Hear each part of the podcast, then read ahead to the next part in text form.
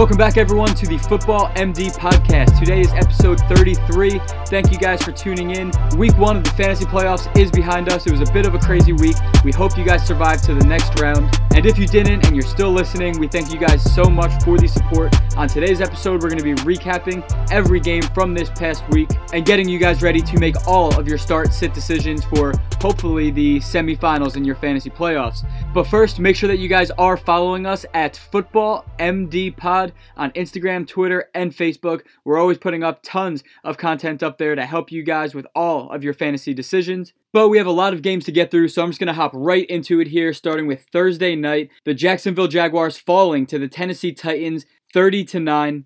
And this was a super disappointing showing for running back Leonard Fournette. He's the only guy that you should be trusting on the Jacksonville Jaguars. And the Titans really haven't been an ideal matchup for running backs. And of course, the Jaguars were down three offensive linemen. But regardless, you are expecting more from Fournette. Hopefully, you survived his down game, but I'm still trusting him to finish strong against the Redskins and Dolphins over the next two weeks, who have both struggled against the run as of late. And for the Tennessee Titans, if you missed this game or somehow haven't heard, Derrick Henry absolutely exploded. Now, I still have Henry as a higher end running back three, lower end running back two. Aside from this game, he hasn't topped 12 carries since way back in week three. I definitely have some more confidence in him. He did look like the better running back than Dion Lewis, but he's still not involved in the passing game, so that really has me struggling to move him up too much from this one single performance. And other than that, quarterback Marcus Mariota, he looked bad. Corey Davis was obviously affected by that, especially in a tough matchup against Jalen Ramsey. So, but this is just an inconsistent offense. I don't have too much to take away from this performance. Hopefully, you don't have too much invested in them for the fantasy playoffs. But now we'll hop right into our next game, the New York Jets beating the Buffalo Bills 27 to 23. And my only takeaway from the Jets side of the ball for this game is Isaiah Crowell. He left the game with a foot injury. It doesn't look like he'll be playing in week 15, and in his absence, Elijah McGuire took 17 carries for 60 yards. I know that's not great, but he did find the end zone and pulled down three receptions for another 23 yards. I do think that he's worth an ad, but they play the Texans this week, so even if Crowell does miss this game, McGuire's just a desperation play that you know, he might see upwards of 20 touches in this game, hopefully. So you're really just chasing the volume there. And then on the Bill side of the ball, Josh Allen rushes for another 100 yards. That ability definitely keeps him as a streaming option. Although he clearly has a long way to go as a passer, and I will cut him some slack with the options that he has in the passing game, but regardless, I still have a pretty tough time trusting him outside of daily fantasy or two quarterback leagues. But if you are in a tight spot, that rushing ability is definitely not the worst thing to have to rely on. And now for our next game of the week, we have the Carolina Panthers falling to the Cleveland Browns 20 to 26. This was the fifth straight loss for the Panthers. And other than Christian McCaffrey, I really don't have too much trust in the Panthers offense. Curtis Samuel had a nice day catching four passes for 80 yards, but without a big 33 yard reception, he was really just 3 for 47. So we know he has that big play ability, but that's not something I prefer to rely on. However, rookie wide receiver DJ Moore, he continues to be heavily targeted. Not a huge day here, but I still have the most trust in him going forward. And of course, we can't ignore 9 receptions on 11 targets for 77 yards for tight end Ian Thomas. He's definitely on the streaming radar. I know that the Saints this week, they've been pretty tough against tight ends on the season, but outside of the top five guys, you really don't have much to lose at the tight end position, so I have no problem rolling with Ian Thomas going forward. And then on the Brown side of the ball, it was kind of a disappointing game for quarterback Baker Mayfield, but he still played well, completing 18 of 22 for 238 yards and a touchdown, just not much for fantasy purposes there. And of course, Nick Chubb, he had his fifth straight game with a touchdown. You're starting him every week. And we did say to start Jarvis Landry this week. Hopefully, you guys listened. He had a long 51 yard touchdown run on top of three receptions for 57 yards and another score, coming off of a big day last week where he caught six receptions for over 100 yards. I have him as a borderline wide receiver two the rest of the way against the Broncos this week, who remember they no longer have Chris Harris Jr. And then the Bengals in week 16, who you really just start everyone against. I don't think that Landry necessarily has a huge ceiling like we saw this week, but I think he'll be more than serviceable to rely on for the rest of the fantasy playoffs. And then tight end David Njoku, he disappointed again against a team that allows the third most points to tight ends. But like I said with Ian Thomas, there really aren't any streaming options out there that I would trust more than the talent of David Njoku. And next up, we have the Atlanta Falcons falling to the Green Bay Packers 20 to 34. And as we said last week, Matt Ryan, Julio Jones, maybe Austin Hooper as a streaming option. They're really the only options that you can trust week in and week out. Tevin Coleman and Ito Smith in the run game, they completely split carries. Smith had 11 carries for 60 yards, and Coleman had 10 carries for 45 yards. I don't think that Ito Smith is taking this job over. I think you really just don't know who it's going to be on any given week. This is a completely split backfield, and it's an offense that I just don't really want to rely on. The Falcons aren't able to sustain drives. It doesn't look like they're firing on all cylinders. So, as I said, outside of Matt Ryan, Julio Jones, and Hooper as a streaming option at the tight end position. Those are the only Falcons players that I'm willing to slide into my lineups at this point. And from the Packers side of the ball, I really don't have much. I don't trust this offense either.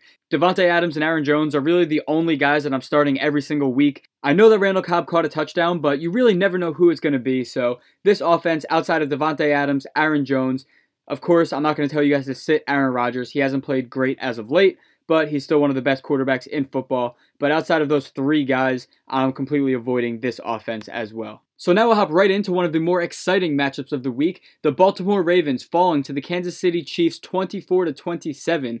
And on the Ravens side of the ball, quarterback Lamar Jackson did not look great, but they did come close to winning this one and I'm not going to act like I know what the Ravens are going to do at the quarterback position. So this entire offense could look very different this week if they do decide to rename Joe Flacco as the starter. Of course, as long as Jackson is behind center, I'm not trusting any of these pass catching weapons. But if you've made it to the fantasy semifinals, I doubt you're relying on any of the Ravens pass catchers. So let's hop right over to the running backs. And Kenneth Dixon actually looked pretty good. He was on the field for 21 snaps compared to 31 for Gus Edwards. And I really thought Dixon looked like the better option this week. Edwards had 16 carries for 67 yards, while Dixon had just 8 carries, but for 59 yards and a touchdown. Plus, he added one reception for 21 yards.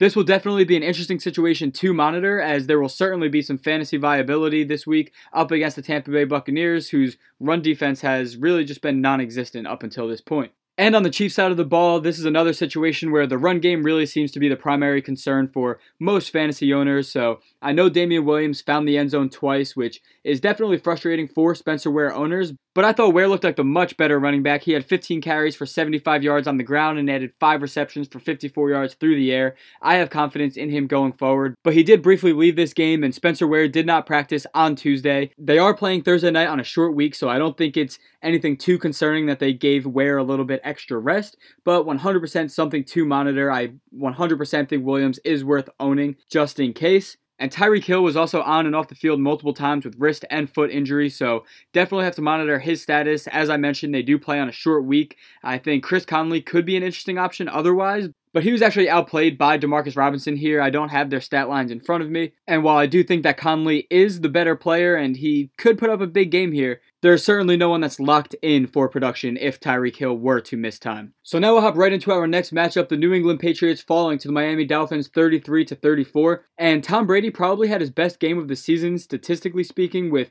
358 yards and 3 touchdowns, but I definitely expected more from the run game in this matchup. 20 carries for just 57 yards for Sony I didn't think he looked bad, but it was just a weird day. He had another touchdown vultured by James Develin, and the Patriots were having plenty of success moving the ball through the air with cornerback Xavier Howard out for Miami. And then you have running back James White. We've been saying that he's tough to trust going forward. Back in week 8, he was playing on 86% of the Patriots' offensive snaps, and we've seen those numbers decline all the way down to 44% this past week. He actually didn't have a single carry, and I think it was just one catch in the entire first half of this game, and he finished the game with just two catches. He's also now failed to pass 10 PPR points in three of his last four games. So it's definitely disappointing to see him not put up the numbers that he was providing for your fantasy team earlier in the season, but I still love his talent as a player and and I do think that he could bounce back this week against the Steelers. I'll probably have him in the lower end RB2 range going into this matchup, but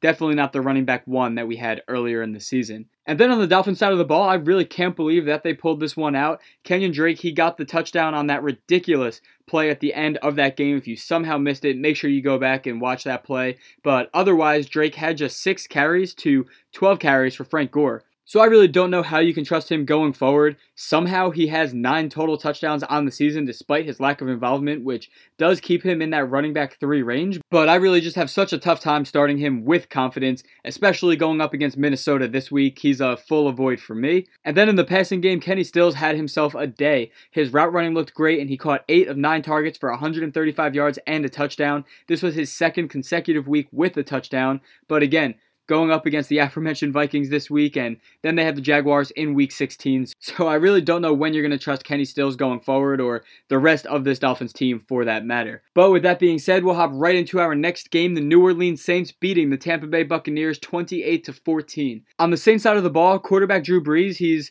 really he hasn't looked great on the road and he definitely made some big mistakes in this one. He finished with just 201 yards, one touchdown and an interception. That's definitely not what you're looking for in the first round of the fantasy playoffs and and even in the run game, Alvin Kamara and Mark Ingram, they didn't have the type of days that we expected. The Saints actually had just 6 rushing yards in the first half. Now, they both finished with serviceable double digit performances, and they definitely didn't ruin your week, but like I said, they didn't win it for you either, like you were hoping for. And such a positive matchup, but these guys are great players. They likely got you to this point, so you just got to roll with the down games. It's not likely that you have better options, so just hope they bounce back in another plus matchup against the Carolina Panthers this week. So now we'll hop right over to the Buccaneers side of the ball, and Cameron Brate caught just two passes, but both were in the end zone, so you're definitely happy there. Brate's just one of those guys. I lock him in, set it and forget it every week as long as Jameis Winston is the quarterback. But the rest of the pass catches were kind of disappointing. Adam Humphries just four catches for 42 yards. He did almost find the end zone. He got tackled at the one yard line, so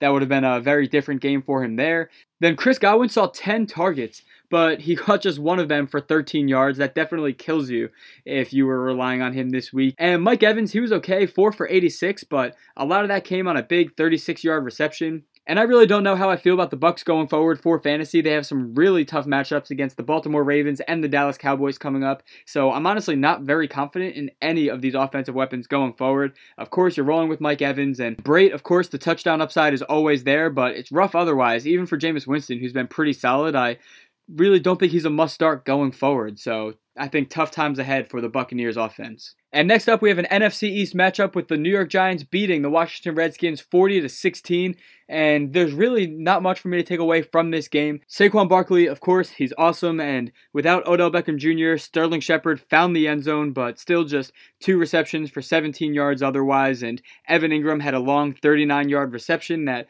definitely helped you out if you started him in Beckham's absence, but nothing that I'm willing to put stock into going forward. It does seem that OBJ will be back this week, so other than Barkley and OBJ, as we say every week, you're not trusting any other part of this offense. And I also don't trust anyone from the Washington Redskins right now. Adrian Peterson, he just looked horrible, and I mean, that offensive line is just decimated, so I really can't even blame him there. And if you've made it to this point in the fantasy season, I'd be really surprised if you've been relying on any options on the Washington Redskins offense. And now that they have fourth string quarterback Josh Johnson behind center, you're definitely not relying on them. So maybe Vernon Davis, I guess, if Jordan Reed misses time. Vernon Davis has looked serviceable in limited opportunity this season, but that's still only if you're in a really tight spot. I think there are still more reliable streamers out there for you. And next up, we have the Indianapolis Colts beating the Houston Texans 24 to 21.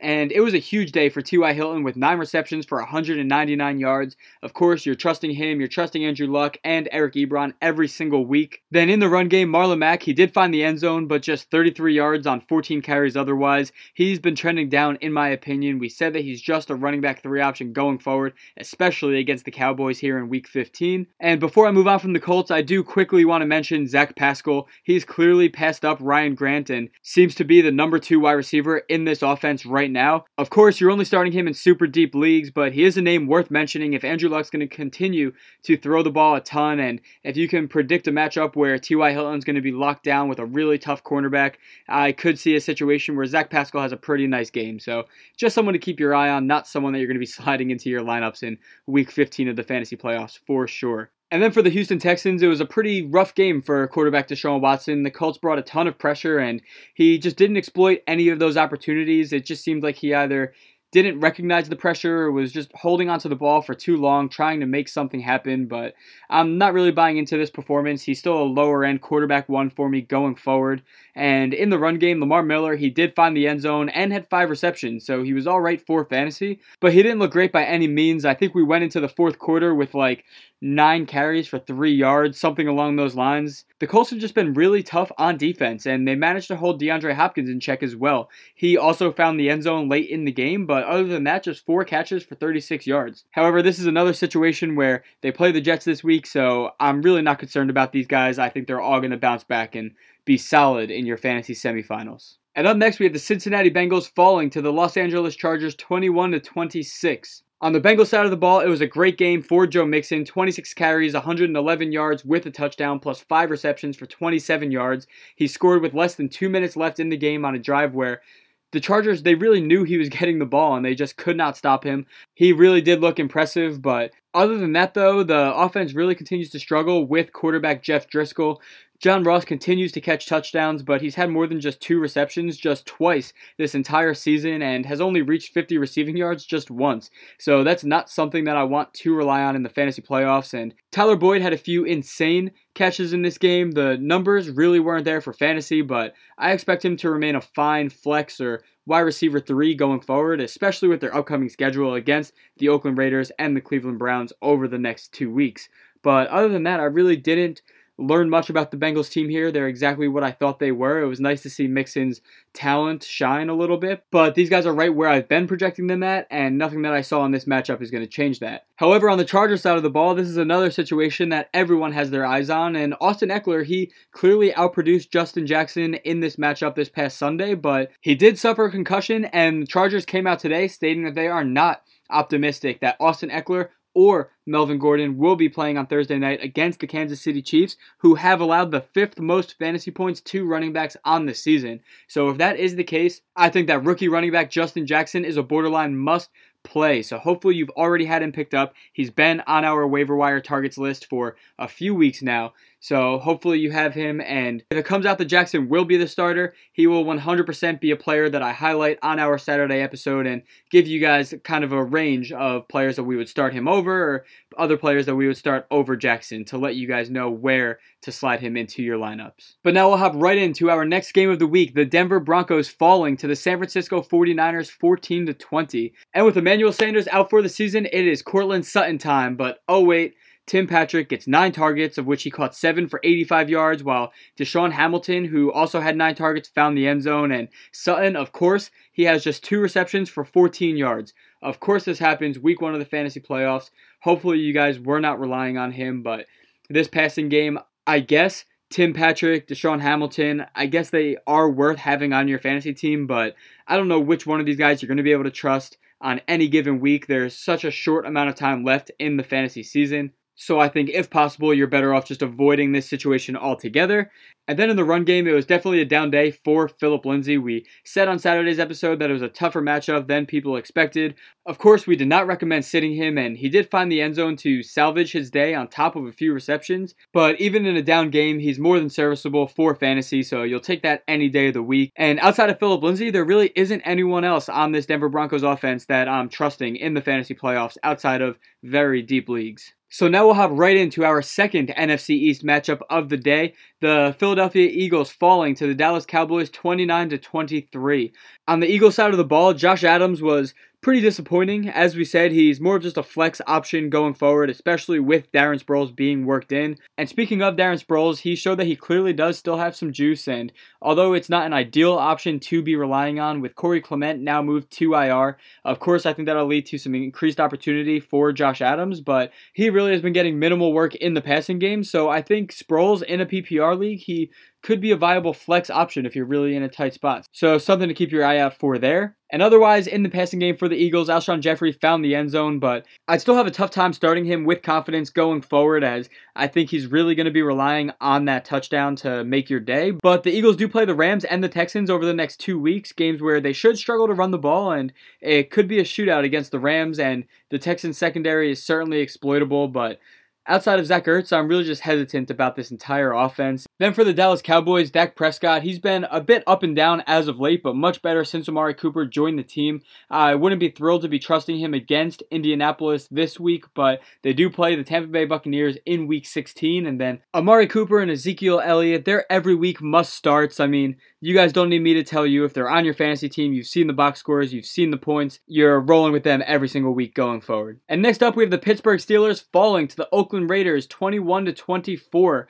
And Big Ben was on the sideline for a decent portion of this game, which definitely impacted Antonio Brown's fantasy production. Josh Dobbs was just flat out not good. And of course, Juju Smith Schuster crushed some playoff dreams with his monster performance. I barely escaped a matchup in one of my leagues playing against Juju. But again, Ben Roethlisberger, Antonio Brown, Juju Smith-Schuster, you know that you're starting them going forward. It's the run game once again that everyone really cares about here. And Stevan Ridley vultured a goal line touchdown early in the game, which was a bummer for Jaylen Samuels owners. But other than that, Ridley had just five carries for four yards. I think he only played eight snaps in this game, so it was all Samuels who didn't overly impress me on the ground, seven carries for 28 yards, but he did have seven receptions for 64 yards, and that 100% has me optimistic for him going forward if James Conner continues to miss time. I don't think that Samuels is an elite NFL running back, but he is more than serviceable in his role as a pass catcher, especially for fantasy purposes. And then on the Raiders side of the ball, Derek Carr, he actually looked all right with 322 yards, two touchdowns,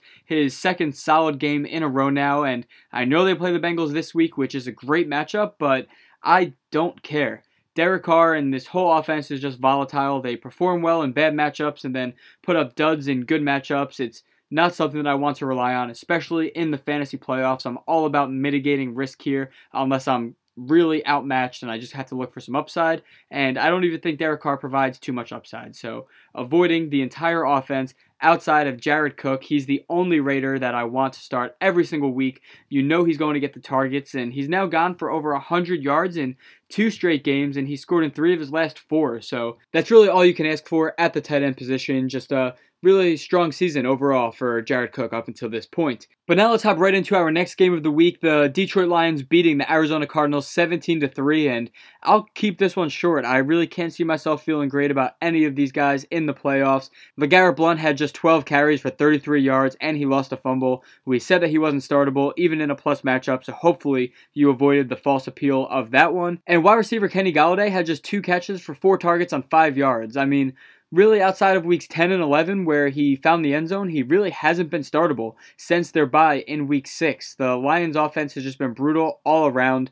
It's tough to sit Kenny Golladay because I do love his talent, but I don't know when I'm going to feel great about any of these guys going forward. And the same thing goes for the Arizona Cardinals. It was nice to see David Johnson catch 8 of 10 targets, but he took them for just 12 yards, so incredibly inefficient. Hopefully, if you guys have made it to the semifinals of your fantasy leagues, you aren't too reliant on any guys from either of these teams. Like I said, Kenny Golladay, he's going to be tough to sit, and I'll probably still have David Johnson as a mid range RB2 going forward just for his work in the passing game, but definitely not what you drafted him to be this season. And next up, we have our Sunday night game, the LA Rams falling to the Chicago Bears 6 to 15. And this was just two good defenses playing against two quarterbacks that really looked like they were struggling in this matchup. Of course, Mitchell Trubisky's down day was overshadowed by Jared Goff's 180 yards and four interceptions. That certainly ruined some playoff dreams. But I really don't have any takeaways from this Rams team. I'm not going to avoid any of these guys going forward. If you have them on your teams, they likely got you to this point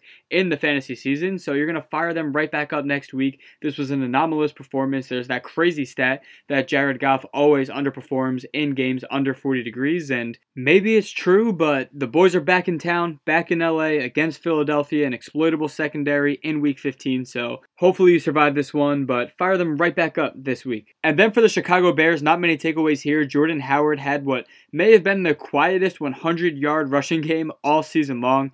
He still went without a touchdown or any work in the passing game, so it wasn't a huge day for him. And Tarik Cohen, he makes some plays, but really just not a lot of fantasy production from this one. I think that the guys that you've been starting, and at this point you should know who those guys are, they're going to be fine week in and week out. And if you are concerned about them going forward, make sure you tune in on Saturday and I'll tell you exactly where we have them projected for their upcoming matchups. But we have one more game to get to here. The Minnesota Vikings falling to the Seattle Seahawks 7 to 21. And this was just a really tough week for the Vikings who were held to 0 points throughout the entire game until running back Dalvin Cook scored one of the most garbage time touchdowns that I have ever seen, which I am sure ruined or I guess made the night of a lot of fantasy owners, but this offense really just couldn't get anything going. Four for 76 for Stefon Diggs, five for 70 for Adam Thielen. And I actually think Thielen didn't get his first reception until like the third quarter. That's just not going to cut it, and he has slowed down a bit as of late, finishing outside the top 20